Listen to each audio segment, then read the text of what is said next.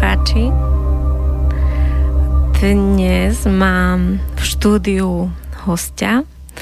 Je to nádherná žena, plná energie, takže ja už sa teraz veľmi teším na túto hodinu a pol, že si to spolu užijeme. A moja hostka sa volá Zdenka Chalchánová. Vítaj, Zdeni. Dobrý deň, ďakujem.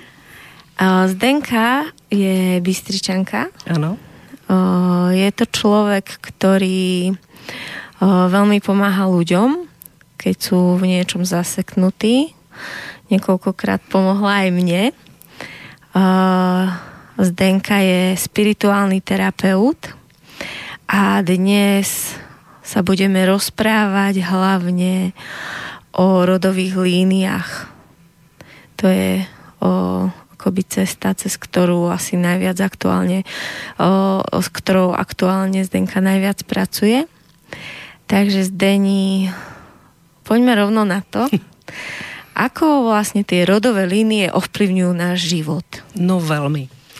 Bola kedy dávno som tvrdila, že na šťastie a na lásku papier nepotrebujeme. Ale nie je to úplne pravda. Uh, začali mi chodiť zaujímaví uh, ľudia, zaujímaví klienti s tým, že vlastne obvykle to bolo tak, že buď prišiel pán a mal nemanželské dieťatko a s tým, že to dieťa vôbec nepoznal, vôbec o ňom nevedel, len vedel, že sa narodilo a so svojou vlastnou manželkou deti nemohol mať. A keď sme šli trošku do minulosti, tak vlastne sme zistili, že jeho otec sa tiež tak choval, jeho starý otec sa tiež tak choval. No a pretože mám dar, že vidím do minulosti, tak sa mi ukázalo, že vlastne tento celý problém vznikol niekedy veľmi, veľmi dávno v minulých životoch, kedy vlastne bol šlachtic, ktorý miloval uh, jednoduché dievča, služku, ostala tehotná, ale jeho matka nedovolila, aby si ju zobral za ženu, samozrejme vtedy v tom období to bolo dosť také ťažké. A miesto manželstva dievčina dostala nejaké kvázi veno, to znamená nejaké peniažky a vyhodili ju von preč. A tento mladý muž sa potom oženil ale s tým, že vlastne e, v tom ďalšom manželstve deti neprišli. A mne sa ukázalo, že vlastne tento problém vznikol práve v tomto období, že ten nemanželský chlapček, ktorý sa narodil tej služke, sa oženil a tiež vlastne e, tá svadba bola síce, ale tá jeho manželka bola neplodná, potom mal milenku, ktorá mala dieťatko, bol to zase chlapec a vlastne, ale zase to dieťa nepoznal. To znamená, že e, ako náhle tá jeho milenka otehotnela, dali nejaký obnos, ale dieťa nepoznal, vôbec ho nevychovával, dieťa nenosilo jeho meno a vlastne uh, generačne sa to nieslo až do tohto obdobia. A keď sme to riešili, tak vlastne sa mi ukázalo, že vlastne naši predkovia mali geniálny výraz lavoboček. Nikdy som to nechápala, kým som nezačala pracovať s týmito líniami, kedy som vlastne postrehla, videla som, že deti, ktoré vlastne sa narodili práve z takýchto vzťahov, sú naozaj nabok rodu. To znamená, že ja keď vidím rod, vidím rodovú líniu, tak vidím vlastne zástup nádherných mužov a s tým ale deti, ktoré ne, ne, nevznikli, alebo teda prepačte záviraz, nenarodili sa z manželstva, sú bokom to, tejto línie. Takže vlastne o čo ide? Tieto deti nemôžu používať silu svojich predkov. Takže to je taký základný problém a ono, jasné, že sa to dá riešiť. E, vždycky proste, ako náhle vlastne príde takýto človek za mnou, pozrieme teda tú celú líniu geneticky a vidím, že vlastne aha, tuto tento človečík, tento človečík nepatrí do vášho rodu. Takže e, prvé čo, je dôležité, aby ten muž si tú manželku alebo teda tú partnerku zobral za ženu. Ono sa hovorí, že rituál, áno, ten rituál je nesmierne dôležitý, pretože vlastne v manžel, teda muž verejne ukáže ľuďom, že túto ženu milujem, táto žena ku mne patrí a deti splodené s touto ženou sú moje deti, o ktoré sa budem starať, ktoré budem milovať. Je to určitá zábezpeka. Archetypálne žena stojí, objíma deti a muž objíma ženu a je tieto deti. Ako náhle vlastne tam není ten sobáš, tak vlastne energeticky toto neprebieha. hej, stále vlastne tá žena je len milenka toho muža. Aj keď tie deti nosia vlastne meno toho muža, ale nie sú jeho deti. Neviem, či to dokážete pochopiť, ale energeticky proste ten muž nedal najevo celému svetu, že tá žena k nemu patrí, že ju miluje a že je ochotný sa o ňu starať a dať jej pocit bezpečia, pretože pre ženu je najväčší pocit bezpečia, aby dokázala vychovávať, porodiť a vychovať v láske deti. Mm-hmm. Takže vlastne ty vidíš, že sobáš a vlastne vyjadrenie toho gesta do sveta je dôležitý aj vo vzťahoch, kde partnery žijú spolu ano. a majú spolu deti. Áno, určite áno. áno. Je to, totižto, je to verejné vyjadrenie uh, toho daného stavu ten muž môže veľmi milovať tú ženu. Môžu spolu prežiť 20 rokov bez toho, aby sa zobrali, ale ako náhle vlastne uh, on neurobí to kvázi verejné vyhlásenie a všetkým nedá najavo, že tá žena patrí ku mne. Ja sa o ňu budem starať. Ja jej proste poskytnem bezpečie, poskytnem mu lásku, tak vlastne energeticky to tam nefunguje. Proste tá energia v tom potom neprúdi tak, ako má a E, tým pádom potom tá žena sa necíti v bezpečí. Ona sa môže cítiť milovaná. Ale žena musí mať pocit bezpečia, ukotvenia. A tým jej to ten muž dá vtedy, keď vlastne ju obíme. Keď ju objíma celý život, aby ona cítila to bezpečie.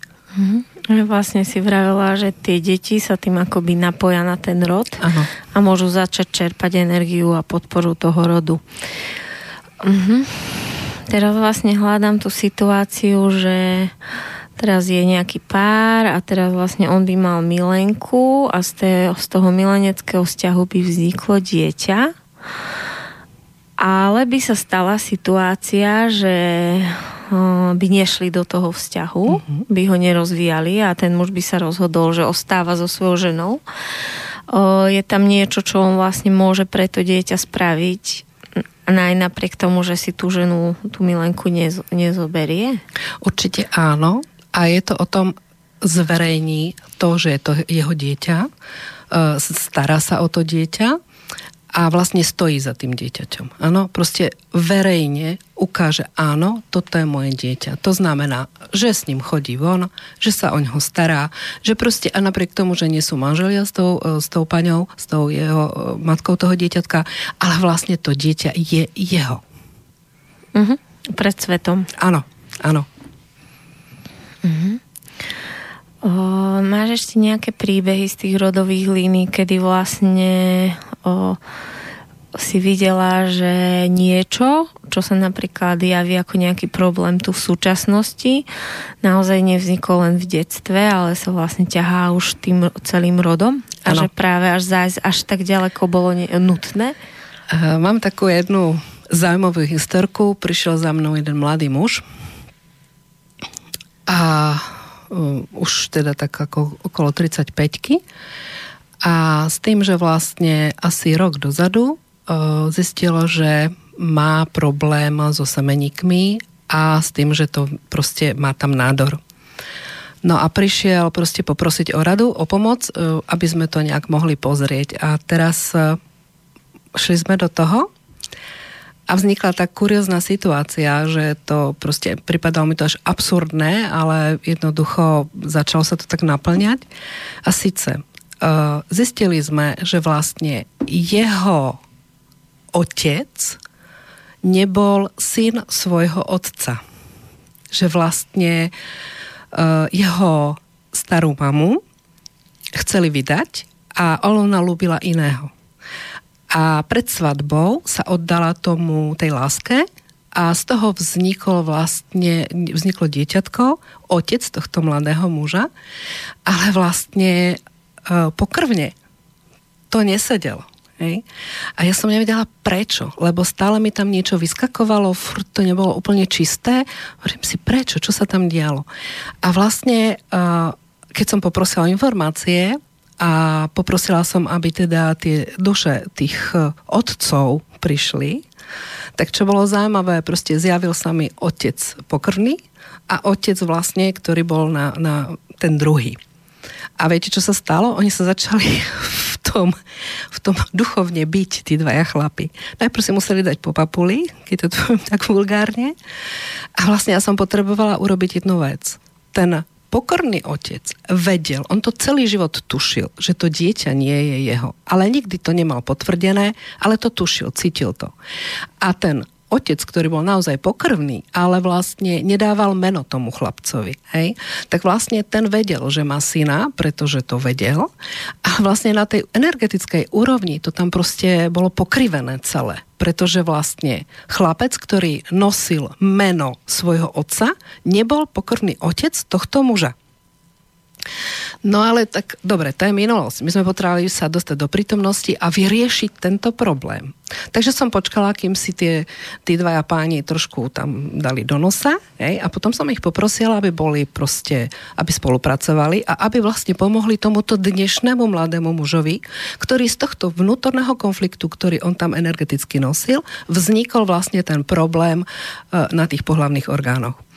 Takže vlastne najprv tomu pokrvnému ockovi som sa snažila vysvetliť, že vlastne toto je jeho dieťa po tej línii predkov, a, alebo teda po línii potomkov a že vlastne potrebuje teraz jeho silu, aby ho vlastne prijal a dal mu svoju silu. A na druhej strane sme potom zase riešili toho otca, nositeľa toho mena, aby vlastne prijal tohto chlapca, aj keď není pokrvne jeho potomok, ale vlastne je nositeľ jeho mena. To znamená, že časť tam proste tej energie je.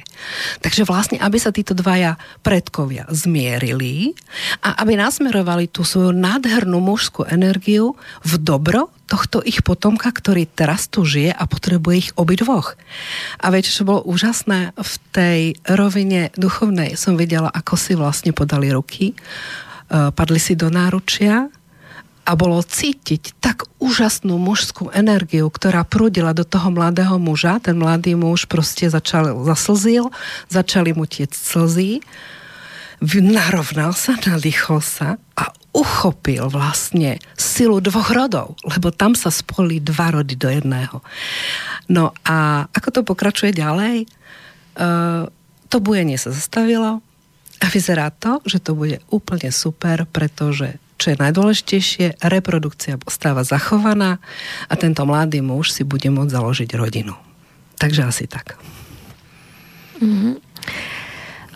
Mňa by zaujímalo, že ako to funguje s tým prijatím našich rodičov, lebo vlastne už na akejkoľvek ceste sme duchovnej, akýmkoľvek štýlom ideme a pracujeme na sebe, tak všade narazíme na to, že kým nemáš spracovaných rodičov, o, tak sa vlastne neposunieš a že nech sa tvárime akokoľvek, tak o, aj sa to proste ukazuje, že keď sú dieťa, deti v detských domovoch a keď nádherný film bol Leon sa volal, kde vlastne si adoptovali chlapčeka indického a on jednoducho nevedel byť v pokoji, kým si nenašiel tých biologických rodičov.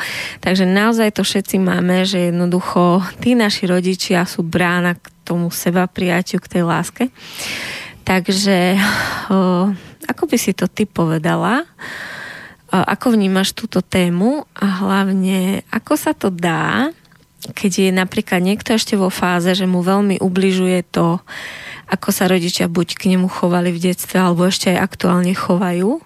A ako to on môže vlastne zmeniť, keď on vlastne stále ešte je ten malý chlapček v sebe ano. a čaká stále tú lásku a ako on sa má zrazu otočiť a dať im tú lásku. Ono najdôležitejšie je si uvedomiť, eh, že vlastne deti si vyberajú rodičov. Hej, to znamená, že tá dušička, než sa inkarnuje do toho fyzického tela, tak si nájde, vybere si rodičovský pár, ktorý splňa všetky jeho požiadavky pre jeho ďalší duchovný rast. Takže drahí moji, rodičov ste si vybrali vy. Áno, to je jedna vec.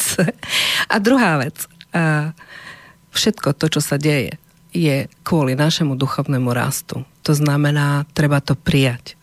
Uh, tiež som nemala jednoduché detstvo, maminka ma milovala, otec chcel syna. No, tiež problém. A takisto som to spracovala veľmi dlho, kým som nepochopila jednu vec, že vlastne rodičia sú obrovský, nádherný dar Tak ako dieťatko je dar, tak aj rodičia sú dar. A treba ich príjmať v tej nádhere veľkosti a kráse, ktorú tí rodičia vlastne nám dávajú. Uh, treba ich prijať v tom, že vlastne oni sa snažia to dieťa vychovať najlepšie, ako vedia. A v tej danej chvíli, keď treba toho dieťatko capnú pozadku, alebo sa snažia akýmkoľvek iným spôsobom vychovávať, tak vlastne robia to najlepšie, čo vedia. Oni to proste v tej chvíli ináč nevedia preto sa tak chovajú. Preto treba je tam kúpec príkazov, zákazov a toto musíš, a toto nesmieš, a toto máš. A, to, a ono to svojím spôsobom to dieťatko to kriví. Jasné, že áno, ale prečo? Len kvôli tomu, aby to dieťa, keď v určitej fáze života našlo svoju vlastnú vnútornú silu a začalo konečne žiť seba samého. Aby dokázalo tie všetky bloky dať bokom. Aby začalo dýchať seba, žiť seba. Aby proste začalo vnímať život cez seba samého. Aby sa nebálo tých zákazov, príkazov, ale aby proste žilo, aby bolo samé sebou. A čo s tým, keď nás otec alebo no najčastejšie to býva otec už som počula aj o prípadoch matiek, že nás opustí ten rodič v detstve. Zmizne. No náhoda neexistuje. Všetko sa deje cieľene. To znamená uh, mm, takto. Ako sa dá k tomu vôbec postaviť? Že ako, ako vieme, racionálne si to môže ten človek povedať, áno, ja som si vybral tú cestu žiť bez oca, uh-huh. ale jednoducho emocionálne, aby som sa posunul, tak potrebujem v sebe niečo spraviť, aby som ho dokázal prijať, že ma nepotreboval. Tak, e, je veľmi dôležité si to vedieť nacítiť. To znamená, že proste na tej, zase na tej určitej rovine, proste ten chlapček cíti, e, že chýba mužský princíp. To znamená mužská energia v tej rodine. Ak tam není nejaký silný starý otec, alebo proste brat, maminky, alebo ujo, alebo niekto. Hej. E, našim, našim mladým mužom chýba princíp e, sila mužský. Jednoznačne áno, pretože je veľmi veľa detí, ktoré vychovávajú len matky a miesto toho, aby dali E, tú silu tým synom, tak im ju berú, pretože ich stavajú vedľa seba na piedestal svojich vlastných partnerov, čo je obrovská chyba. Obrovská chyba. A preto vlastne tí muži v dnešnej dobe sú zoženšteli. Hej, všimnite si okolo seba, že vlastne málo ktorý muž vyžaruje naozaj pravú silnú mužskú energiu, e, kedy vlastne človek cíti, že áno, toto je ten chlap, o ktorého sa môžem oprieť ktorý nehľadá barličku niekde inde. A je to práve o tom, že v žití týchto chlapcov chýba ten silný mužský element. Ale ako prijať takého otca, ktorý, dajme tomu, odišiel k inej žene. Jedná sa o to, že vlastne ten chlapec prechádza určitými fázami. E, odsudzuje ho. Veľa záleží teda od matky, ale je tam odsudzovanie a až potom, keď ten mladý muž dozrieva do určitého veku, prichádza prijatie a pochopenie. Obvykle, keď vy niečo odmietate, tak život vám to práve donesie, aby ste tým prešli. Aby ste tým proste mohli prejsť, aby ste si to nacítili, nažili a pochopili, že vlastne toho, koho ste vy odsudzovali, tak možno nemal tak inú cestu, len práve tu. A dostane vás do tej istej situácie ten život, aby ste si to sami prežili, aby ste si to sami vyskúšali. Takže nedoporučujem odsudzovanie nikoho, nejak a za nič. A práve o tom to je, že vlastne keď ten mladý chlapec e, toho otca odsudzuje, všimnite si, že mnohokrát sa tie osudy potom opakujú. Že vlastne život ho postaví do presne tej istej situácie, v ktorej žil, v ktorej bol ten jeho otec. E, myslím si, že e, v živote je veľmi dôležité pochopenie a prijatie to znamená, ak ten mladý muž to otca začne chápať, začne sa snažiť pozerať jeho očami, tak vlastne si ho dokáže nacítiť, dokáže ho prijať. A postupne, časom dokáže dokonca odpustiť a prijať, že ten otec, dajme tomu, ho nechal samého. Ale prečo ho zase nechal samého? Preto, aby ten chlapec mohol uchopiť svoju vlastnú silu. Je dosť možné, že keby ten otec išiel v tej rodine, tak by bol v úvodzovkách špatný vzor, možno, že by bol slaboch, možno, že by pil, možno, že by podvádzal, ale vlastne tým, že ten uh, chlapec, ten otec sa stratil z rodiny, tak tento mladý muž má možnosť vyzrieť v krásneho chlapa a uchopiť seba samého. Či to urobí, to už je zase na ňom. A zároveň, o, ak niekto možno má ťažkosť s tým, tak môže presne prísť na terapiu, napríklad k tebe. Určite áno. A ja viem o tom, že keď človek nazrie do toho rodu, alebo keď sa viac zaujíma o detstvo toho svojho rodiča alebo starého rodiča, a keď ako keby odhalíme tie tajomstvá a nájdeme to, lebo niekedy sa to aj bez terapie dá dopátrať, že tí starí rodičia povedia, kde sa vlastne tá láska zasekla, kde prišla tak. nejaká strašne ťažká udalosť v tom rode a že jednoducho prestali byť buď tí muži alebo tie ženy schopné milovať ano. alebo starať sa. Áno.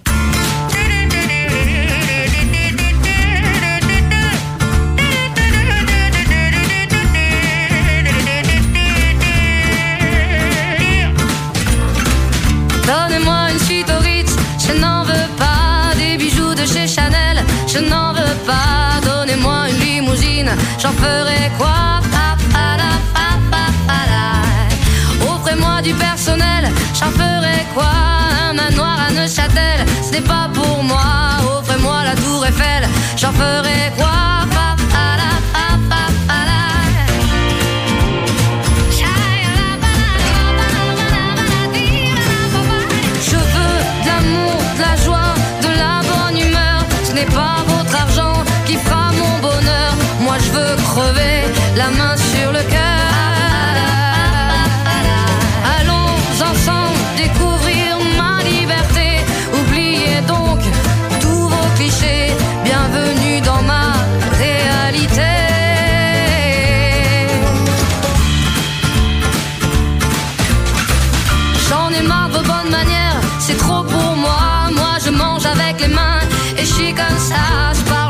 je suis franche.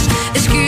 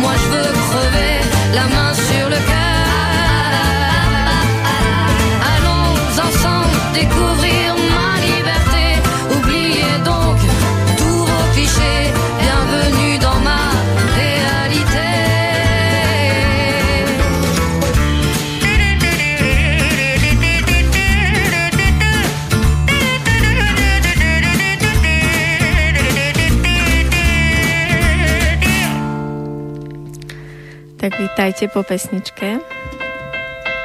Už sa mi spustila ďalšia. Ako sa zastavia? Ah, som to zvládla. Takže Zdeni, keď sme pri tých rodoch. Mm, jasné. Ja som sa chcela opýtať na tvoju cestu. Ako si sa vlastne dostala k tejto práci a vlastne aj práci s tými rodmi? Aký bol tvoj príbeh? On bol zaujímavý, pretože až spätne, keď som vlastne bola dospelá, tak som si uvedomila, že vlastne nejaké tie dary som mala už od dieťatka. Pretože pamätám si, keď som mala 6 rokov, tak sa naši presťahovali z jedného bytu do druhého, z jedného domu teda, panelákového. A ja som v tých 6 rokoch išla, otec ma poslal do pivnice dole, tu v Bystrici ináč to bolo. A ja som prišla do pivnice a som tam počula obrovský, strašný výkrik ženy. A ja som proste sa otočila, vybehla som hore na to prvé poschodie, sadla som si na schod a hovorím, ja do pivnice už nepojdem, tam sa niečo stalo, ja som tam počula ženu. A otec môj taký, on je tvrdý pragmatik, ty sa zbláznila a pôjdeš a pôjdeš a ja a nepojdem a nepojdem, tam sa niečo stalo. Skončilo to teda tak, že mám kašla pre tie krumple, ale vlastne e, suseda počula, lebo to humbug na chodbe a potom sa pýtala mojej mamky, že teda čo sa dialo. A mamka hovorí, no, že teda Zdenka odmietla ísť do pivnice, lebo počula výkrik ženy. A tá pani hovorí, hej, tam po vojne zabili ženu. To znamená, že ako 6-ročné dieťa som už načítala tú energiu toho výkriku, ona bola v tých stenách uložená proste a ja som to načítala. Čiže ja som, toto bolo také prvé moje stretnutie s niečím vedome. A ešte jedna taká historka sa k tomu viaže, že vlastne naši, keď sa nasťahovali do toho bytu, tak ten byt bol čerstvo vymalovaný tými pôvodnými nájomcami, takže ho nemalovali. A pamätám si, že vlastne mamka v nedelu po obede bola natiahnutá v detskej izbe na Válende a ja som sa tam hrala a hovorím, mami, vieš, tu ten ujo predtým bol na tetu zlý a kričal na ňu a bil ju a teta bola zase taká hádavá a kričala a mamina na tej posteli sa posadila a hovorí, ale ako to ty vieš, veď ty si ich v živote nevidela. Hovorí, mami, to je napísané, tých, napísané v tých stenách. Hej, čiže vlastne už ako 6-ročné dieťa som mala nejaké danosti, ktoré vlastne sa potom nerozvíjali. Je fakt jedna vec, že vždy som vedela dopredu, že sa niečo má stať, Vždy som vedela, kedy pôjdem k tabuli, z čoho budem odpovedať, kedy budeme písať písomku, z čoho budeme písať písomku a kto so mnou k tej tabuli ešte pôjde. Takže fakt je, že som preplávala všetkým na jednotky. Uznávam, že nebol problém. Keď som robila autoškolu, tak som presne vedela, čo si vytiahnem, uh, teda čo budem mať na týchto, na skúškach keď som robila maturitu, tak než som šla dovnútra si ťahať otázky, tak som si zopakovala pre istotu presne tie otázky, ktoré som si vyťahla. A ja som si ale myslela, že to je normálne. Ja som to brala, že to proste má každý, že na tom není nič čudného, proste, že to je úplne prirodzené a vlastne v tom som žila. Potom prišla puberta, chlapci a lásky a život a viac menej som to ďalej nejak nerozvíjala. Je fakt jedna vec. Duchovno mňa vždy priťahovalo, ale nikdy nie nejak aktívne, že by som proste sa tomu venovala, ale proste takto to smerovalo. Až prišli deti a e, čo bolo zaujímavé, keď treba steplotovali, tak pre mňa bolo úplne prirodzené, že som proste dieťa chytila do rúk, zobrala do náruče a jednoducho tú teplotu som mu stiahla. Bez toho, aby som mala pocit, že to je niečo zvláštne, že proste keď mal, ja neviem, bolesti uška, tak som priložila ruky na uši a proste to som to stiahla. Hej, mala som pocit, že proste tak to ako funguje. Keď sa im nie, mala, malo niečo stať tým deťom, tak takisto som proste bez problémov, proste som vedela, aha, tam to pôjde a spadne a rozbije si kolienko. Proste som to vedela. Ale brala som to, že to je normálne. Hej? Proste nejak, nikdy mi to neprišlo, že to je niečo zvláštne. Ono to normálne aj je. Pretože každý jeden to v sebe máme. Matky majú intuíciu, muži tiež majú intuíciu. Ale vlastne, keď na tom nepracujete a nepracujete s tým, tak sa to nerozvíja a ostáva to viac menej v takom latentnom štádiu. A u mňa prišiel taký veľký zlom, pretože uh, bolo to také zaujímavé. Uh, šla som, čo by taká zrela 40 na brušné tance na kurz na dva týždne a tam sa mi to začalo otvárať. Mala som dve nádherné joginky na izbe, staré dámy, také 50 v tom období a uh, začali sme sa nejak rozprávať a oni proste také nadúpané vedomostiami. Ja som tak len počúvala skromne a najlepšie na tom bolo to, že vlastne mne sa to začalo všetko otvárať. Ja som začala vidieť to, čo oni hovorili. Ja som videla ich životy, ja som videla ich detstvo. Uh, tá jedna pani mala uh, tetániu, to znamená mala stuhnutý krk svojho času a vlastne mi prišli informácie prečo. A teraz som mi to začala tam hovoriť a oni boli úplne hotové z toho, ale ja tiež. Hej, pre mňa to bol taký šok, že vlastne čo sa deje. Ale stále som to nejak tak nebrala vážne, proste som sa s tým, nie že hrala to, bo s tým sa hrať nedá, ale nejak som to nebrala vážne. A potom sa stala taká veľmi zaujímavá vec Utopil sa mi bratranec, nádherný chlap, 40 pri hlbinom potápaní v Chorvátsku s tým, že vlastne bol precízny, bol, bol úplný pedant a náhody neexistujú proste. Nejak si zamenil tú kyslíkovú flašku za nejakú inú, takže vlastne sa utopil. A uh, s tým, viete, ono je veľký problém dostať potom vlastne to telo sem. Z Chorvátska ešte to bolo tak, že ho vrtulníkom do nemocnice viezli, ale proste záchrana nebola možná, roztrhané plúca. Ale čo bolo zaujímavé, proste uh, deň pred pohrebom v noci som sa zobudila a pozerám a Tomáš stál opretý o spálňové dvere. A hovorím, Tomáš, čo tu robíš? Veď ty si zomrel, nie? A on že, mhm. Hovorím, ty si ma tak nasral, že si zomrel, doslova. A on sa usmiel a hovorí mi, vieš, ja som musel. Hovorím, ako musel? Ako musel? Ostalo po ňom 9-mesačné dieťatko. Hovorím, ako musel? A mi vysvetlil jednu zaujímavú vec. A síce, duše majú, e, niektoré duše majú možnosť odísť kedy vlastne sa, si tá duša môže vybrať e, ten odchod, približne 2 až 3 termíny. Kedy vlastne môže sa vám niečo stať, môžete mať haváriu, ale ju prežijete, lebo vaša duša sa rozhodne ešte fungovať ďalej. Ale niektoré duše majú len jeden termín odchodu a proste vtedy odísť musia. A on práve mal tento termín odchodu a odísť musel, pretože vlastne tam inde mal už ďalšie iné povinnosti, ktoré proste potrebovali si robiť, preto vlastne tá jeho skúsenosť v tomto živote tu skončila a proste potrebovala odísť. Takže keď mi to takto vysvetlil, tak som to začala chápať, začala som to ináč vnímať a prijala som tu jeho smrť. A ešte vám poviem takú perličku, ten pohreb bol pre mňa veľmi absurdný, pretože ja som ho tam videla. To znamená, tým, že vlastne on zomrel pri tom potápaní a bol teda veľký potápač, tak tam bola veľká fotka, ako sa vynára z vody v tom potápackom prístroji, ako pozerá proste. A teraz si predstavte tú absurditu. Truhla, obraz, uh, tie vence a on tam na mňa kýval. Hej. Takže ja som aj plakala, aj som sa smiala vnútorne, pretože som ho videla ako jediná zrejme z celého toho pohrebného sprievodu, ktorý tam bol. A on sa na mňa usmieval. Hej. Ja som vedela, že je v poriadku, že mu je dobre. Že proste v podstate nemám prečo plakať a plačem preto, lebo mi bude chýbať v tej fyzickej realite. Hej. A teraz si predstavte ďalšiu situáciu. Bol Kar. A pretože on bol, okrem toho, že teda bol aktívny potápač, tak bol basketbalista, volejbalista, liezol po horách, mal svoju firmu proste ako stavebný inžinier, takže veľmi bol aktívny, veľmi šikovný a veľmi rýchlo žil, ako keby tušil, že teda odíde skôr. A e, my sme spolu rástli. Hej. Všetky prázdniny sme trávili spolu aj s mojim bratom na Morave a proste na chate, kde sme robili vylomeniny. Takže samozrejme na tom kare sa spomínali tie vylomeniny všetky možné. Takže zo sa prešlo do smiechu a on tam stál, opretý o dvere a počúval. A komentoval to. Samozrejme, tie komenty som počula len ja.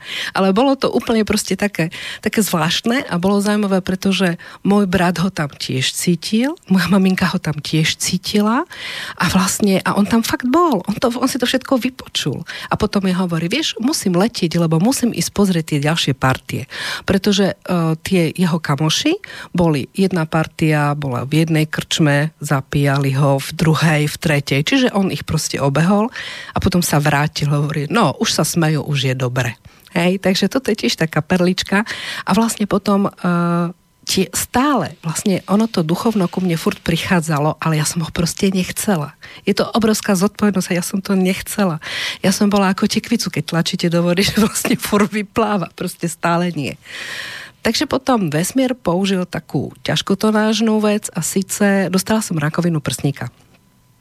Bolo to také už špatné, prestali mi rásť vlasy, prestali mi rásť obočie vytrhané, uh, prestala som vládať, necítila som chuť, necítila som vôň a bolo to špatné. A mala som ísť na biopsiu prsníka a sedela som proste v, v, v tej čakárni a vtedy mi prišla informácia, ak tam pôjdeš, tak do troch mesiacov je po tebe. A ja som sa zodvihla a od tej doby som na žiadnej onkológii ani ginekológii nebola. No je to 15-16 rokov, dobre? Takže A dostala som sa z toho, zase náhody neexistujú, ono to bolo tak krásne riadené, lebo vlastne môj brat uh, bol u nás s mojou švagrinou, švagrina ho, hovorí, že pozná výborného homeopata liečiteľa, že teda keď je to také, že či nechcem ísť k nemu, samozrejme som chcela, takže som si dobrala hneď dovolenku, ona to vytelefonovala, šla som k nemu, v piatok ma zobral a hovorí mi, uh, pokračuje to tak rýchlo, že ak by ste prišla v sobotu, už vás neberiem. Hej, že proste to bolo také, ale povedal mi jednu veľmi dôležitú vetu. Hovorí, ani nie mne, ale manželovi. Hovorí, doteraz vy, vaša rodina, ste boli stred jej vesmíru. A ona okolo vás obiehala ako družica.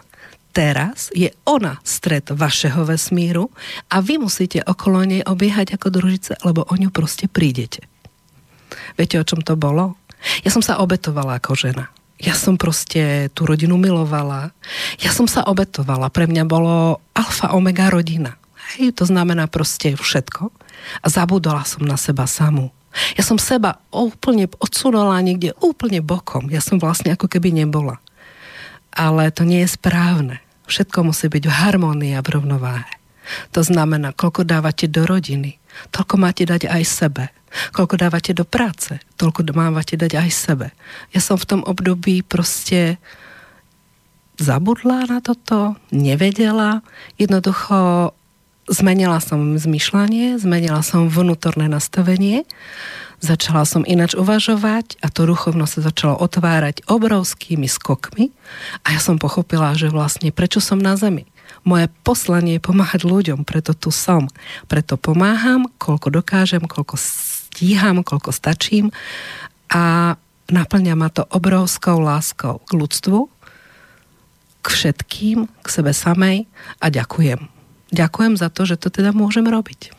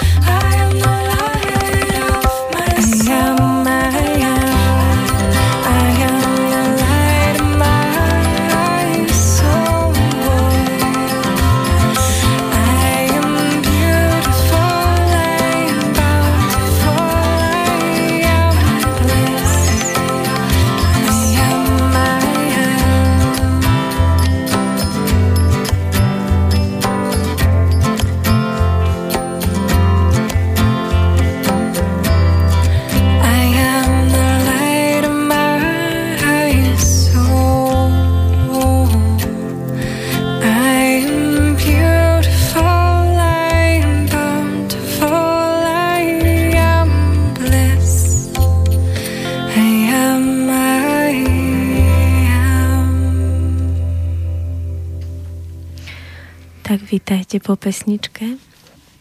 Takže Zdenka sa teda otvorila novej etape života a začala pomáhať ľuďom.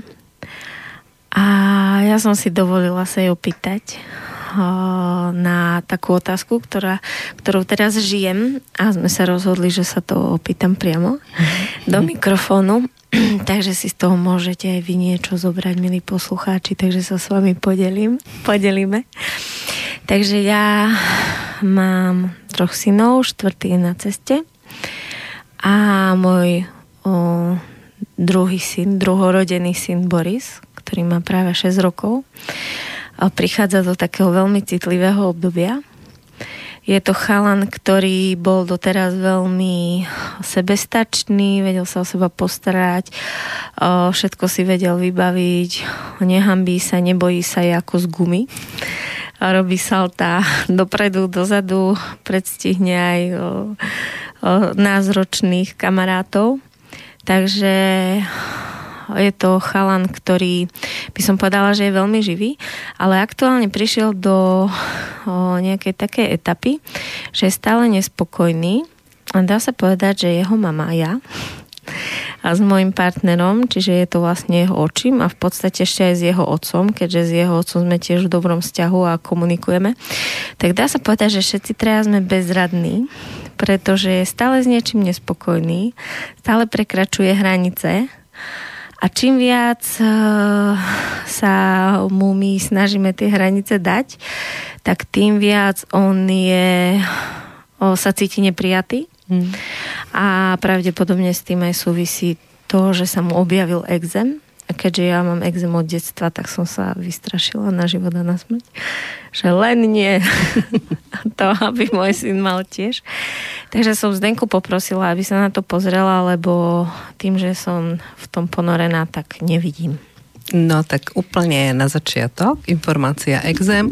To znamená, že o, úplne, úplne, úplne prvé čo, tak by som prečistila organizmus a hlavne pečeň. Pečeň obličky. Hej, to znamená Eh, buď nejaké bylinky, cez bylinky určite, možno homeopatika, ale proste prečistiť a tebe takisto. Hej, ako náhle je tam nejaký exém. Eh, a ešte jedna vec, mm, kedy mu ten exém sa ukázal u neho? Teraz niekedy? Pred dvoma týždňami. Uh-huh. O, kúpila mu babka penu do kúpela, uh-huh. ale ja vidím, že pena bola len spúšťač uh-huh. a on sa odvtedy rád škrabe. Uh-huh. Lebo to môže byť aj tvoj exém. Chápeš, vieš? deti nám zrkadlia. Rozumieš? To znamená, že ak toho bolo veľa z tvojej strany, tak proste ten exém sa ukázal aj u neho. Ale ideme sa na to pozrieť. Chlapček sa narodil 1.9.2011 Boris. Dobre. Takže mne sa ukazuje veľmi šikovný, veľmi zručný, veľmi uh, hyperaktívny, uh, papuluje, odvráva. Ukazuje sa mi veľmi rýchle synapsy mozgové, to znamená veľmi rýchle myslenie, má, je nadprimerne inteligentný, uh, na všetko má vyhovorku. Ukazuje sa mi, že vlastne je veľmi, veľmi vnímavý, uh, vníma zo všetkých strán. Uh, myslím to, myslím to kvázi imaginárne, ale vníma všetko. Hej, niektoré deti sú také zasnené a vnímajú len to, čo mu človek tak akože priamo ukáže. Toto dieťa vníma všetko. To znamená, vníma aj tvojho nového partnera, vníma teba, vníma otca, vníma svojich bratov veľmi intenzívne. Uh, o čo sa teraz snaží? Snaží sa získať miesto na slnku. To znamená, on v tejto chvíli si vybojováva priestor v rodine, kde má pocit, že ten priestor stratil. Preto sa začína chovať tak, ako sa chová. Preto je vlastne m, možno má širšie lakte, ako vám to vyhovuje. Ale uh, je to hviezdna duša. Je to veľmi silná, nádherná, žiarivá duša žiari takým zlato-žltým svetlom, kde prebleskuje strieborno opalizujúca farba. Je to duša, ktorá sem prišla e, doslova z hviezd, to nie je zemská duša, je to duša, e, je to hviezdne dieťa, ktoré nás učí. Takže treba ho prijať absolútne vo veľkej láske. Toto dieťatko je veľmi vnímavé A s tým, že nenastavujete hranice vy jemu, ale on vám. Áno, doslova do písmena. To znamená, že vlastne pri tomto dieťati cieľa vedomosť, absolútne, uh, dodržiavať to, čo povieš, musíš vždy splniť. Čiže my máme práve, že pevnejší v tých Presne hraniciach. a pravdivý. To znamená, ho neoklameš. Ty keď mu niečo povieš, čo nie je pravda, tak on to nasníma a presne vie a vie, mama klame. Hej, čiže absolútna pravdivosť, úplná z hĺbky pravdivosť. Keď um, ti vadí, čo robí, treba mu to vysvetliť. Nepomáha krik, nepomáha tresty vôbec nie, láska a vysvetliť. E, má vysoký intelekt, veľmi rýchlo myslí, to znamená, keď ty mu zdôvodníš, prečo niečo nechceš, alebo prečo niečo po ňom požaduješ, potrebuje to mať logické vysvetlenie. Žiadne, na neho neplatia žiadne také lebo, ale proste sadnúť si a vysvetliť mu to. Pozri sa, toto a toto je pre teba nebezpečné, preto sa o teba bojím, keď sa bojím, robí mi to zle. Uh, toto je dieťa, u ktorého treba spájať intelekt s, so srdcom. To znamená, že uh, proste prepájať to. Je veľmi, veľmi citlivý, je veľmi vnímavý, naciťuje všetko a vravím, momentálne v tejto chvíli má pocit, že je na druhej kolaji Hej, že ho proste ako keby ste ho odstrkovali. Ono je prirodzené, pretože je to druhé dieťa s tým, že vlastne máš ďalšie mladšie a teraz čakáš ďalšie, tak vlastne nemáš toľko času na tohto chlapčeka. Ale on to vníma a bere to ako keby si ho odstrkovala. Vysvetli keď mu to vysvetlíš, povieš, že ho ľúbiš neskutočne, že nesmierne, že stále tvoj, ale že v tejto chvíli potrebuješ jeho pomoc, tak on sa úplne otočí.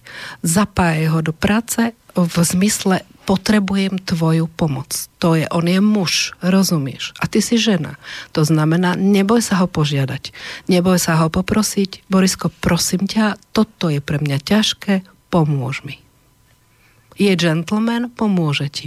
A zvládnete ho oveľa skôr. Uh, ešte vieš čo potrebujem? Buď tak dobrá, daj mi dátum tvojho partnera terajšieho, aby sme sa pozreli, aký je tam vzťah medzi nimi.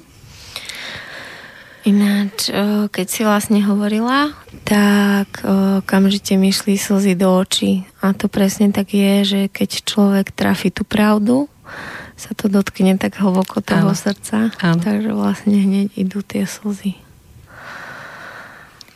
A slzy sú zadržané emócie, to znamená plačme, púšťajte to všetko von. Ako náhle vám kedykoľvek, kdekoľvek tie slzy cítite, že idú do očí, nebojte sa ich vypustiť. Uh, je to veľmi dôležité. Ono sa hovorí, že ženy potrebujú plakať, potrebujú vzdychať a odpočívať. A to neznamená, že muži nie. Áno. Uh, bola, kedy sa tvrdilo, že muži neplačú. Mm, ja si myslím, že keď muž cíti potrebu vypustiť tie slzy von, tak ich treba vypustiť. Obvykle tie slzy prídu vtedy, keď hovorí vaša duša. Hej?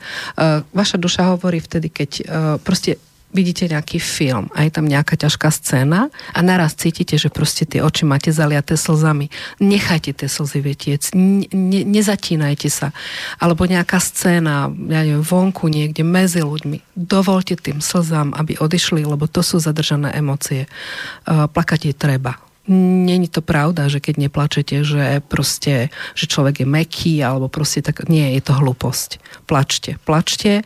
Mnohokrát e, ľudia, ktorí sú u mňa na terapii, tak bežne plačú a mám tam vreckovky nachystané, pretože je to treba, proste plačte. Dobre? No dobre, a tu máme Martinka mi tu dala datum jej partnera 20.11. 1977 Igor. Máš krásneho muža teraz pri sebe. sila ide z neho, veľká nádherná sila. Má nádhernú mužskú energiu, to muž, ktorý to, čo povie, tak splní. Stojí si za svojim slovom. Je veľmi rázný, zároveň je veľmi laskavý a veľmi cituplný. Krásny chlap. Hm? Dobre, a ja si teraz nahodím po toho tvojho partnera, tohto tvojho synka, 1.9. 2011 Boris. No, dobre. Takže ideme do minulosti, je to karmické spojenie s tým, že vlastne uh, Igor uh, bola kedy veľmi dávno, nie v tomto živote, ale v dávnej minulosti slúbil, že Borisovi pomôže, keď príde na Zem uh, do zemských energií, aby sa tu adaptoval, prijal režim a aby vlastne mohol zbierať ako duša skúsenosti. Preto vlastne ste sa vy teraz stretli. Um, takže Igor cíti povinnosť voči tomuto chlapčekovi, zároveň cíti voči nemu ochranu, zároveň ho ten chlapček niekedy neskutočne štve a, a vytáča. Najviac.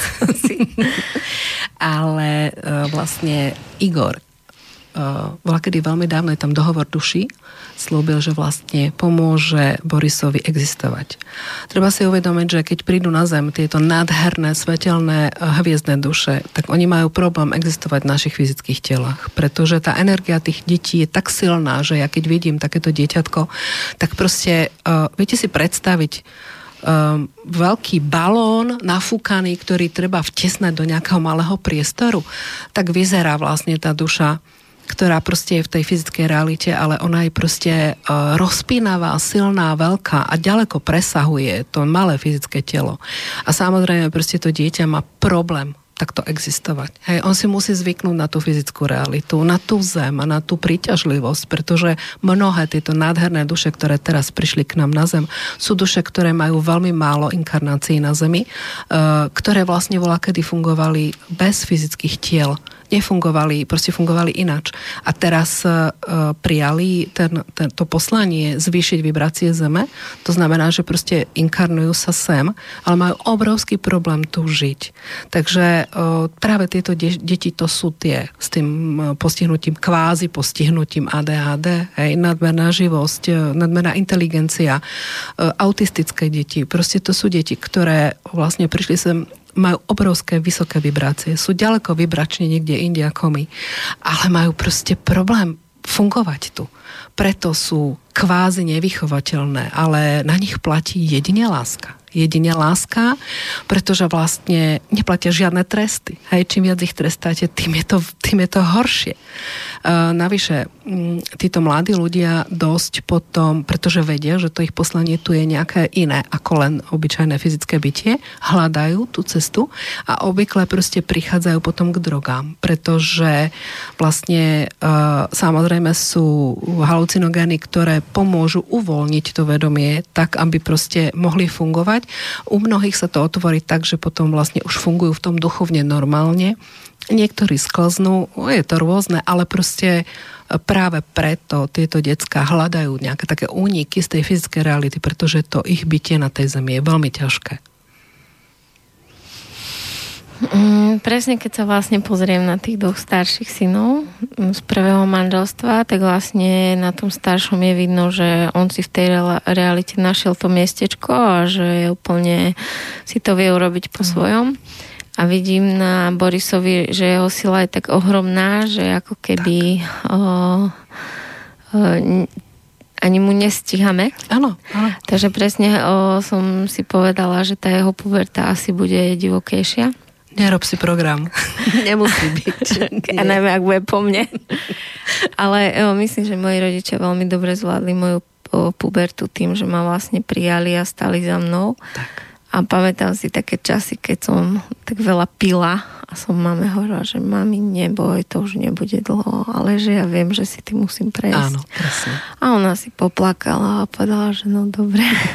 a ono sa to naozaj vždy splnilo. Áno. áno. Takže ja mu dôverujem, že aj keď niečo to príde, tak on, on si bude vedieť nájsť to svoje a prejde si tým, čo tak, ide. Tak, dôvera. Dôvera je veľmi dôležitá. Veľmi. A ešte jedna vec je dôležitá a síce uh, v podstate v tých 7 rokoch sa, 6-7 sa ten chlapček by mal začať už od maminky odpájať. Uh, normálne v tých uh, v úvodzovkách primitívnych kultúrach vlastne od 7 rokov už výchovu synov, chlapcov preberali muži. Je to prirodzené, je to normálne. U nás to teda úplne normálne nie je, pretože aj v školstve je väčšina žien a učitelia zúfalo chýbajú. Takže ten mužský princíp chýba. Ale Uh, toto všetko by sa malo úplne dokonať, to znamená, tá pupočná šňúra matky so synom by mala byť preťatá najneskôr do 14. veku života. To znamená, že žena, mamina by mala tým svojim synom absolútne dôverovať a dať im, nech žijú. Nech proste idú, nech žijú bola, kedy by ich vyhnali do, do pušte, ale žij tam mesiac a preži. Ak prežiješ, si chlap vrať sa, ak neprežiješ, máš smolu. Alebo zabi tigra, alebo proste vždycky prechádzali nejakými tými rituálikmi zasvetenia. V dnešnej dobe to chýba tým chlapcom, ale dôležité je to, aby tá matka si to uvedomila a dala im absolútnu dôveru, aby proste verila v nich. Pretože žena, mama, ktorá neverí, ktorá proste furt tú pobočnú šňoru nepretne, tak tomu chlapcovi berie jeho mužskú silu. Ona na nej vlastne parazituje. A tí chlapci potom nie sú sami sebou. Choďte do ulic a pozrite sa okolo seba. To sú chlapci, ktoré vychovávali matky, ktoré boli frustrované, ktoré proste mali nejaký problém, ktoré sú bez partnerov a svoj svojich partnerov, povyšili teda tam dali na ten piedestal tých svojich synov. Ale oni nie sú partneri, oni sú synovia a oni potrebujú žiť samých seba. Takže maminky, prosím vás, zamyslite sa nad tým, ktoré máte takýchto synov, pustite ich. Dôverujte im, verte im a pustite ich. Nechajte ich letieť tou svojou cestou. Môžu prejsť všetkým možným. Môžu prejsť drogami, môžu prejsť alkoholom, môžu prejsť, odídu od vás, budú cestovať, budú putovať, budú blúdiť, budú chodiť, ale dajte im tú voľnosť. Nech chytia svoju mužskú silu. Muž musí ísť na svoje absolútne dno, aby uchopil seba samého. Musí prejsť ako keby vlastnou smrťou, aby pochopil, kde má silu a koľko jej v sebe má. A keď tá matka je úzkostlivá a nedovolí to, tak ten muž nikdy nemôže byť sám sebou. Presne. A maminky urobíte tým službu svojim nevestám. Tak. Pretože stále častejšie ženy po pôrode detí nachádzajú vyhoretých mužov, ktorí vlastne chodia do práce, prídu domov, sú nudení, nebaví ich nič, sú vyhorení a potom sa s tým musia tie ženy trápiť a musia ich, uh, musia ich uh, privádzať na to dno, ano, musia ano. sa s nimi rozchádzať a, a musia ich preberať a robiť im tie šoky aby, a dávať im zároveň tú slobodu, tak. lebo si to nemohli tí muži dopriať tak, vtedy v tom čase, keď mali. Tenka, myslíš si, že by si mohla sa pozrieť ešte na našho Jerguša? Určite na naše slniečko. O, lebo keď si teraz vlastne hovorila o Borisovi, tak o, o, sa veľmi tak mojej duši uľavilo. A o, rada by som teda vedela, o, alebo teda počula, že čo uvidíš na tomto. Pozrieme. Mhm.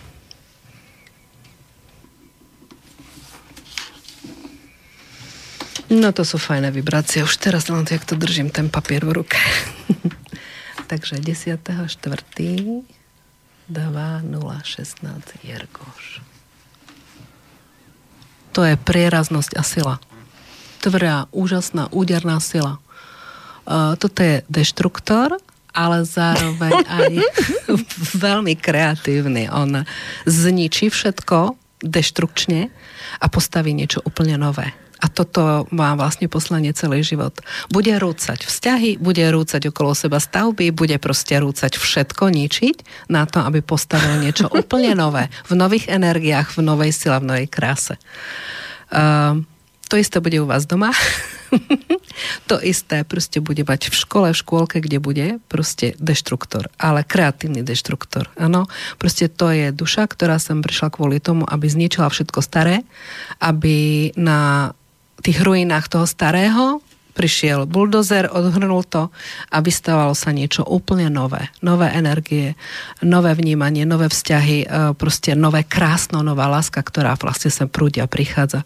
Je to veľmi silné dieťatko, má úžasnú vnútornú energiu, vnútornú silu. E, samozrejme, inteligencia, jednotka s hviezdičkou, neoklamete ho ničím, tomuto dieťaťu treba hovoriť takisto všetko pravdu, úplne pravdu. Návyše tým, že má tú silu takú obrovskú, bude uh, obhajovať uh, slabších a krehkých. To znamená, uh, bude mať v škôlke a v škole problémy s učiteľkami, pretože ako náhle bude cítiť, že je nejaká nepravda alebo niečo hrdo v stýčení čelom pôjde do boja, pretože to bude za pravdu. Takže máte ochrancu, ale zároveň nádherného deštruktora. Ako my sme úplne šoku, lebo teda vždy som vedela, že bábetka vnímajú, a že deti sú mudrejšie, ako si myslíme ale asi pri prvých dvoch synoch som mala viacej starostí si to tak všímať, ale teraz vlastne s Igorom sme úplne šokovaní, že ako dieťa, ktoré vlastne ešte nerozpráva, Am. dokáže vypozorovať úplne od malička, že ledva chodil, už vedel, kde má zahodiť pilienku, vie komu čo patrí. Am. Niečo povieme inému dieťaťu, že treba doniesť a on maličký s plienkou beží a donesie to. Am. Sme úplne fascinovaní ano. tým, že vlastne tie deti proste fakt... Ano ano. nepotrebujú slova. Ano. A teda ešte nevedia hovoriť, ale rozumejú úplne Ro, On rozumie absolútne všetko. Tam proste už teraz uh, treba byť pravdivý k nemu. Absolútne. A zase uh, aj do budúcna výchova. Pravdivosť a proste uh, argumenty inteligentné, to znamená nevymýšľať si somariny, hlúposti, ale proste na rovinu mu povedať, Irguško, toto a toto je takto, lebo je to preto a preto. Zobere, absolútne pochopí, príjme proste všetko. Krásne dieťa. Mm, Máš nádherných synov. Ďakujem ti veľmi pekne. Ono presne, keď si ho vlastne hovorila o tom, že v 6-7 rokoch sa vlastne pretrháva tá pupočná šnúra, tak presne ten najstarší si pamätám, že tiež keď mal 6, 6 rokov, tak mal také ťažšie obdobie, mal vlastne nočné mory, o, stále bol taký mrzutý, vlastne akoby uplakaný a prešiel to etapou. Teraz má 8 rokov a presne ako som hovorila, že sa akoby našiel v tom ano. svete a už si ide, vie si vypustiť emóciu, keď mu je ťažko, vie povedať ano. vlastne čo. Čiže vlastne presne teraz Boris prišiel do toho veku a dá sa povedať, že to ma ako keby ukludnilo, že som si spomenula, že jasné, mm. že v tomto veku to mal aj Richard a že je to ako keby že si to dieťa hľadá, že sa naozaj mení z toho dieťatka na toho chlapca. Áno a hľadá si ten svoj názor. Ja by som to nazvala také ako predpuberta možno. Určite, určite, áno. Áno, ono to už začína a úžasné je to, keď tá matka tie deti vníma cez to srdce, kedy vlastne je otvorená a všíma si a naciťuje, pretože tie deti sú úžasne pravdivé. Maminky, ktoré máte malé deti, teraz je veľmi veľa detí, ktoré vlastne majú otvorené tretie oko a vnímajú, respektíve nezabudli. Takže počúvajte, čo vám tí drobci od 1 do tých 4-5 rokov hovoria. Všetko, čo hovoria, je pravda. Napriek tomu, že to znie úplne absurdne. Môžu mať e, imaginárnych kamarátov, to sú kamaráti z tých, e, z tých nefyzických sfér. E, môžu mať priateľov, môžu tam mať anielov, môžu komunikovať s kýmkoľvek a je úžasné to počúvať. Všimajte si, čo hovoria, pretože mnohokrát vám do, do, do tej dospeláckej debaty môžu prispieť jednou vetou a vám to vyrazí dých, pretože nechápete, ako to môžu vedieť, ako o tom vedia a zapasujú to tak, že trafia ten klinček po hlavičke úplne geniálne. Takže vnímajte ich.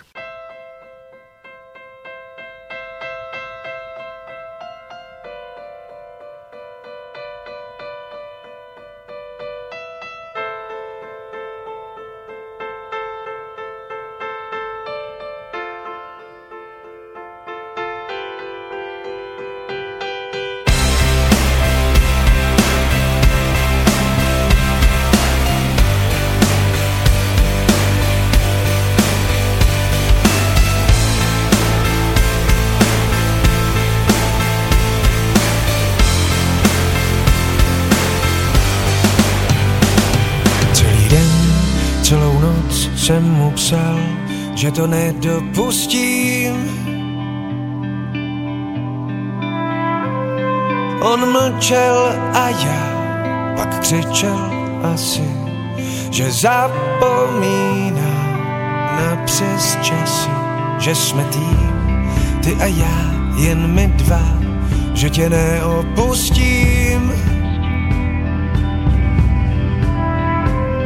Ten zvací dopis, co ti poslal z dálky bez známky a bez obálky, že jsem za roztrhal jako už tolikrát.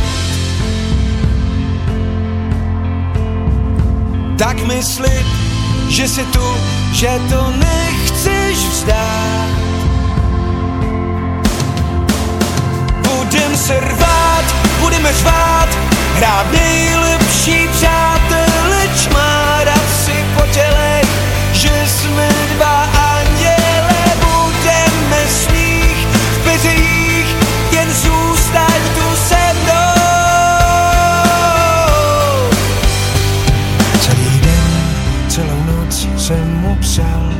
Že mu neodpustím.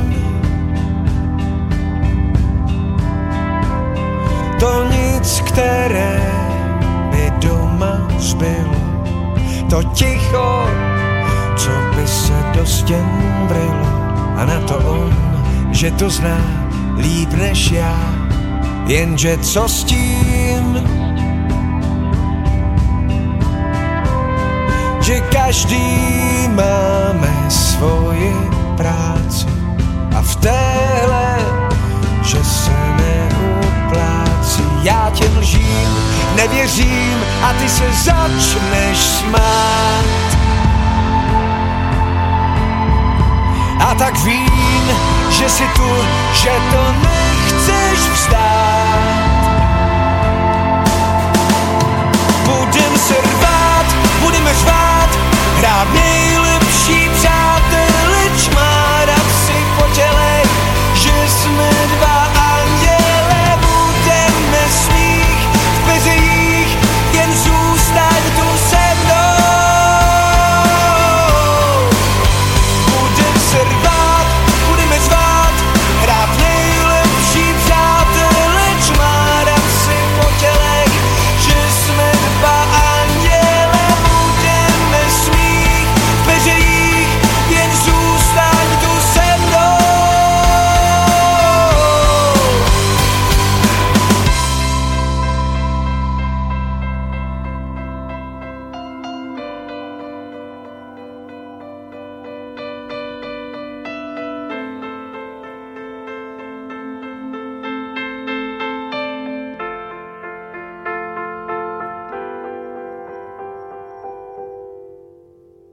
Budem se rvát, budeme řvát,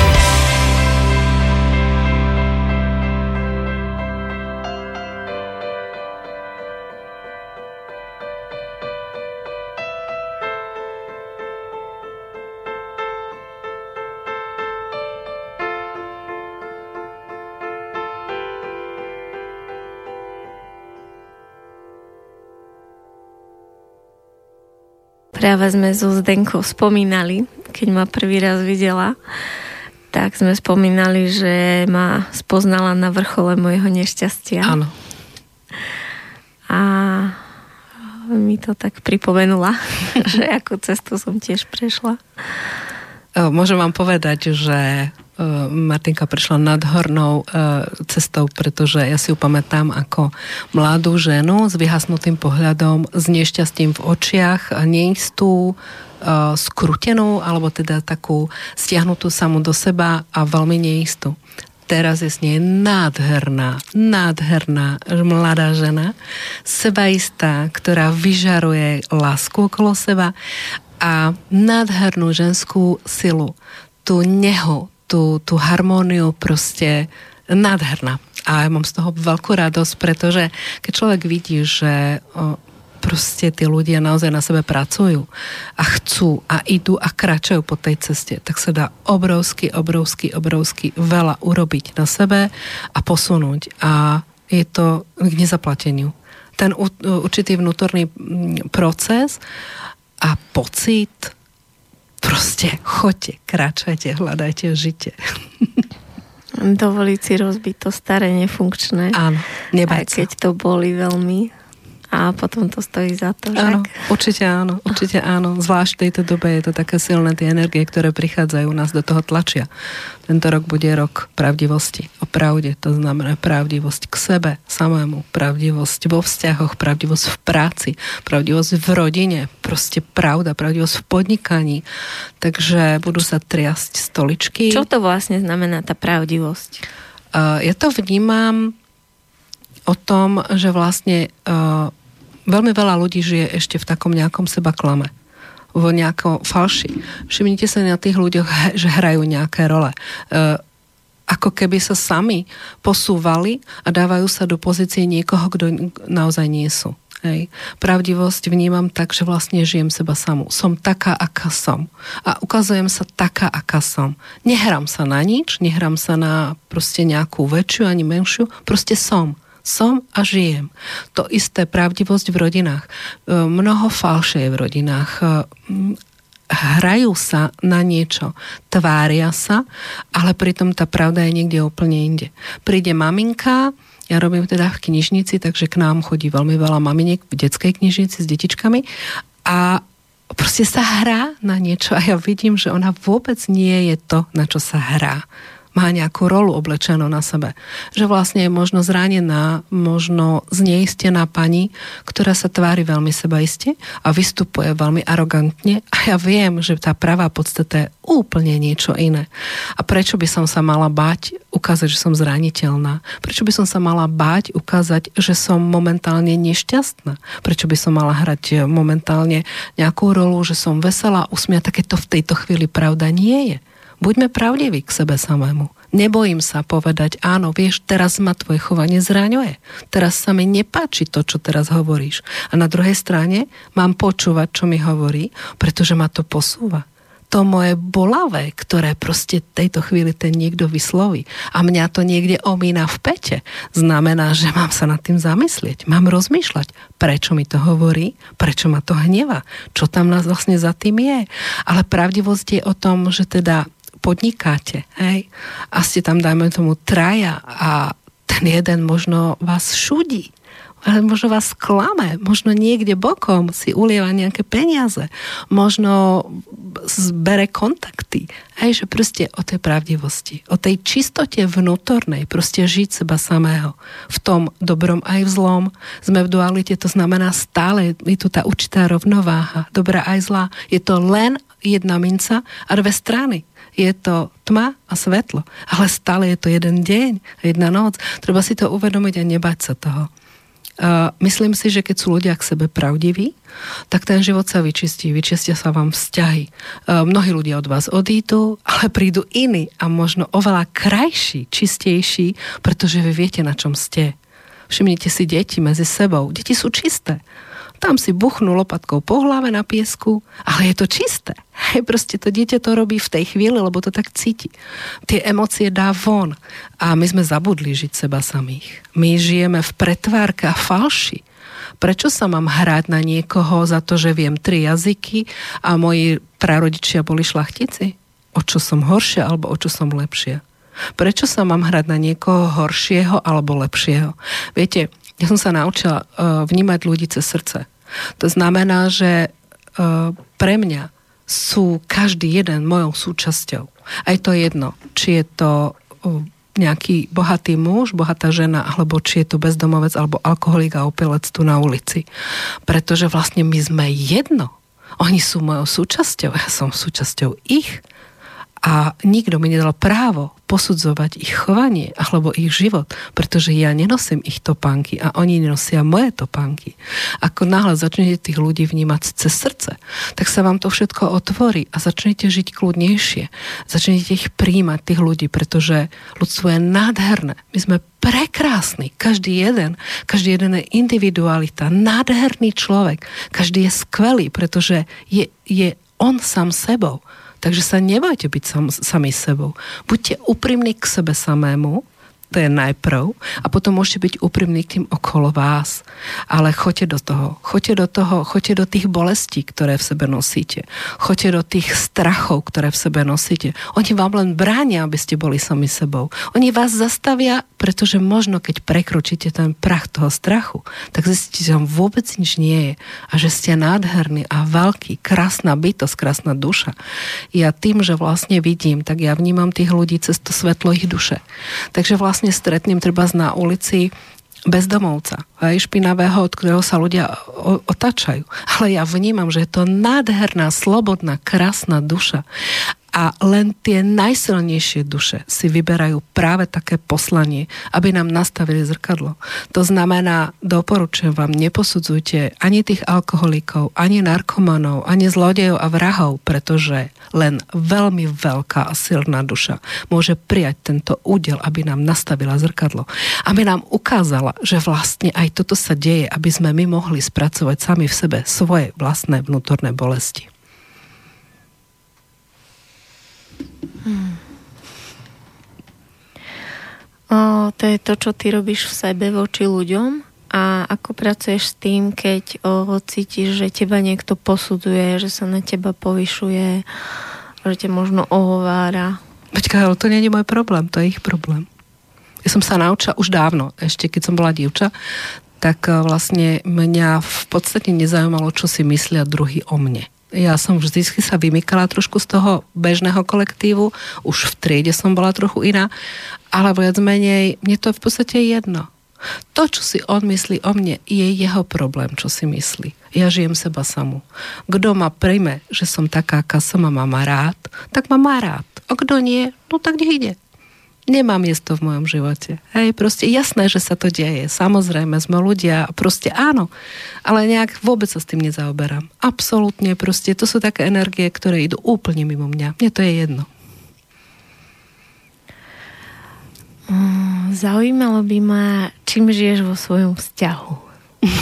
Napríklad tieto dni. Momentálne v tejto chvíli uh, vzťah, uh, som sama som, som, uh, som uh, voľná. a voľná ako vták, pretože... Lebo naposledy, keď sme sa stretli, tak si mala nejakú lásku. Áno, áno. Tam sme si odovzdali, čo sme si odovzdať mali.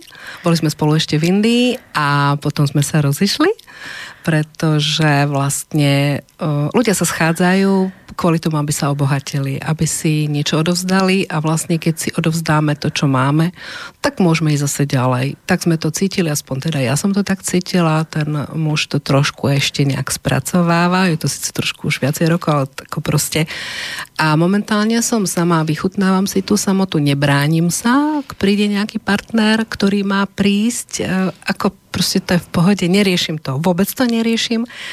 A hlavne mm, žijem žijem, vychutnávam si, ja sa radujem proste z toho, že sneží, z toho, že prší, z toho, že svieti slnko, že môžem ísť von, že vidím zelený líst, proste teším sa z toho, že som, že žijem a že môžem proste tu byť. A to je proste také nosné. A ak ten partner príde, tak budeme spolu zdieľať. A ak nepríde, nič sa nedieje, ideme ďalej. Teším sa proste, ja, ja, ja žijem. Žijem. A um, môžem sa spýtať, že v tej Indii sa ti to ukázalo, alebo už predtým? Uh, ono to už trošičku predtým, ale India je úžasná, pretože Čo India ste tam robili? uh, no to bolo tiež nádherné, pretože bolo nás 10, 5 mužov a 5 žien, boli sme v bielom oblečení, to znamená, že sme na duchovnej ceste, čo sa týka proste informácie a mali sme karimatku, spacák, 20-kilový e, ruksak a chodili sme. Chodili sme po ašrámoch, chodili sme proste po Indii, po vlastných, e, na, na tých ich rikšiach. Aj, vyskúšala som aj ten vlak, tie rýchlovlaky, vyskúšala som ťavu, vyskúšala som proste všetko e, spali sme v tých ašrámoch na zemi, proste jedli sme na uliciach, pili sme vodu z ulic, proste žiadne nejaké boli sme na Kumbamele.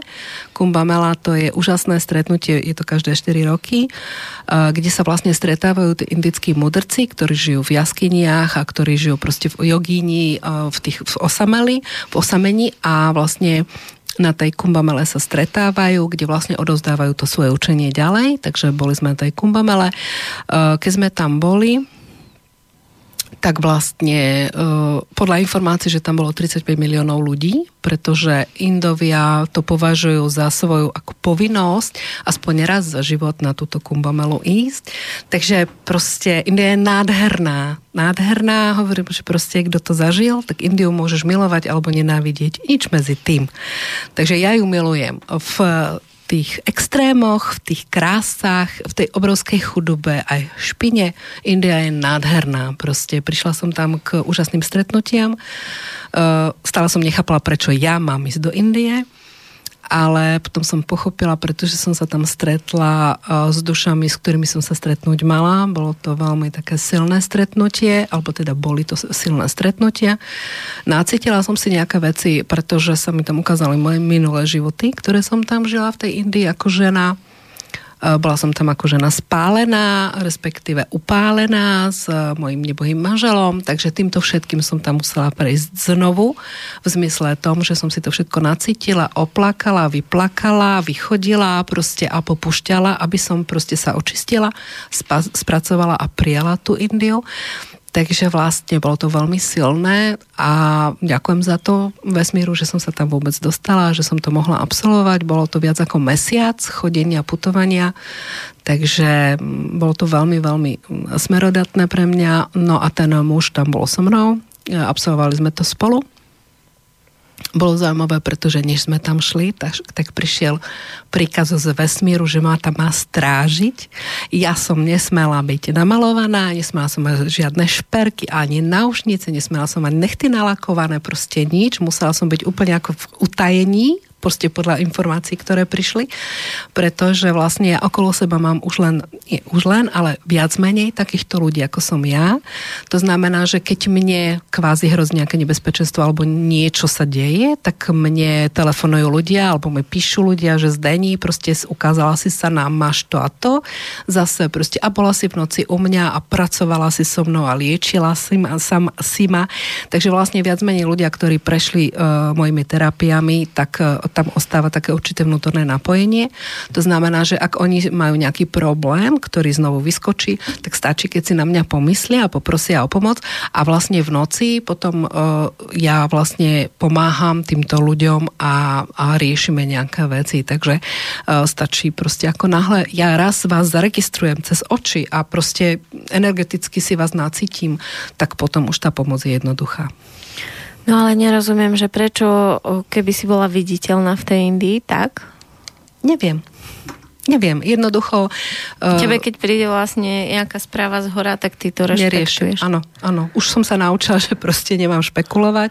Jednoducho tá informácia prišla a prišla z viacerých zdrojov, takže som chápala, že proste áno, že to musím rešpektovať, takže som proste bola úplne s tým, že vlastne tam ešte som si kúpila taký hodvábny šál, uh, vlastne, takže som ho nosila na hlave. Ešte viac si sa zakryla. ako, áno, áno, áno, Jasné. ale bolo to úžasné, lebo vlastne pochopila som význam proste uh, toho zahalovania. Pretože keď sme tam boli, tak my sme boli, my sme chodili po tých ašrámoch, kde vlastne cudzinci chodia minimálne. Hej? My boli, sme boli na takých perličkách, kde vlastne bielý človek je rarita. A jasné, že proste stáli a obkukovali a fotili proste a biela žena úplne. Ale ja e, som sa nikdy nestretla s niečím, že by proste tam ako niekto ma urazil. Ja som bola lady alebo madam. Hej, že proste vyslovanie úplne proste to bolo také. A boli sme tam práve v období, keď bola tá séria tých znásilnení, tie švedky nejaké proste a tak e, vo Varanasi a uh, keď som tam odchádzala, tak e, moja rodina celá bola hore nohami, že mamina proste odchádza, že má odvahu a či sa nebojím, ale nie, nebála som sa, to je jedna vec. A druhá vec som pochopila, že vlastne ženy, ktoré idú do Indie alebo do takéto nejakej krajiny, musia rešpektovať tú krajinu. To znamená, ak sa tam tie ženy halia po pety, od hlavy po pety, tak tam proste nepôjdem naha alebo teda polonaha. A ja som tam videla na tých gatoch e, dievčatá naše, západniarky, ktoré proste mali krátke gate a tielko. Hej? V Indii v krajine, kde tie ženy nosia dlhé sukne a teda dobre, možno brúško majú na hole, ale proste majú závoje, s, s ktorými si halia tvár a proste tieto ženy mali odvahu tam chodiť. A pretože um, my sme mali um, vlastne toto celé, toto putovanie usporiadal alebo robí, alebo robil jeden uh, muž, ktorý vlastne takto funguje už asi 25 rokov, že pol roka v Indii, pol roka na Slovensku alebo v Čechách.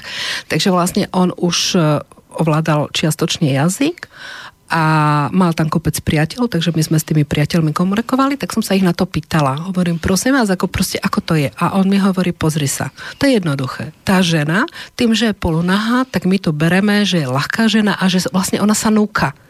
Ona sa núka. To znamená, že prečo by sme si ju nezabrali, keď sa núka. Hej? A to je práve tá logika, že vlastne ak ja idem do nejakej krajiny, tak musím rešpektovať um, atmosféru tej krajiny. Jednoducho ja to musím prijať, pretože ja som tam host a ako host musím prijať pravidla toho, toho národa, v ktorom teda chcem fungovať.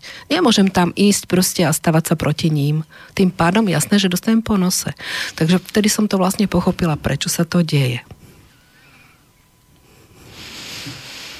Už máme posledné minútky. Ja ti ďakujem veľmi, že si prišla, veľmi sa mi páčilo. Teším som sa. rada. Ďakujem, že si ma pozvala. Dúfam, že ešte prídeš. Určite áno. Keď budeš uh, plná nejakých tém, tak ja budem veľmi rada, keď prídeš o tom hovoriť, čo zažíváš a na čom pracuješ so svojimi klientmi. Ja len chcem povedať, že keby ste chceli Zdenku vypatrať a stretnúť sa s ňou, tak môžete cez Facebook asi najrychlejšie, že si tam nájdete Zdenka Chalchánová. Áno. A tak ti ďakujem. A rado sa stalo. Aj vám, milí poslucháči, ešte príjemnú stredu. Táto relácia vznikla za podpory dobrovoľných príspevkov našich poslucháčov. I ty sa k ním môžeš pridať. Viac informácií nájdeš na www.slobodnyvysielac.sk Ďakujeme.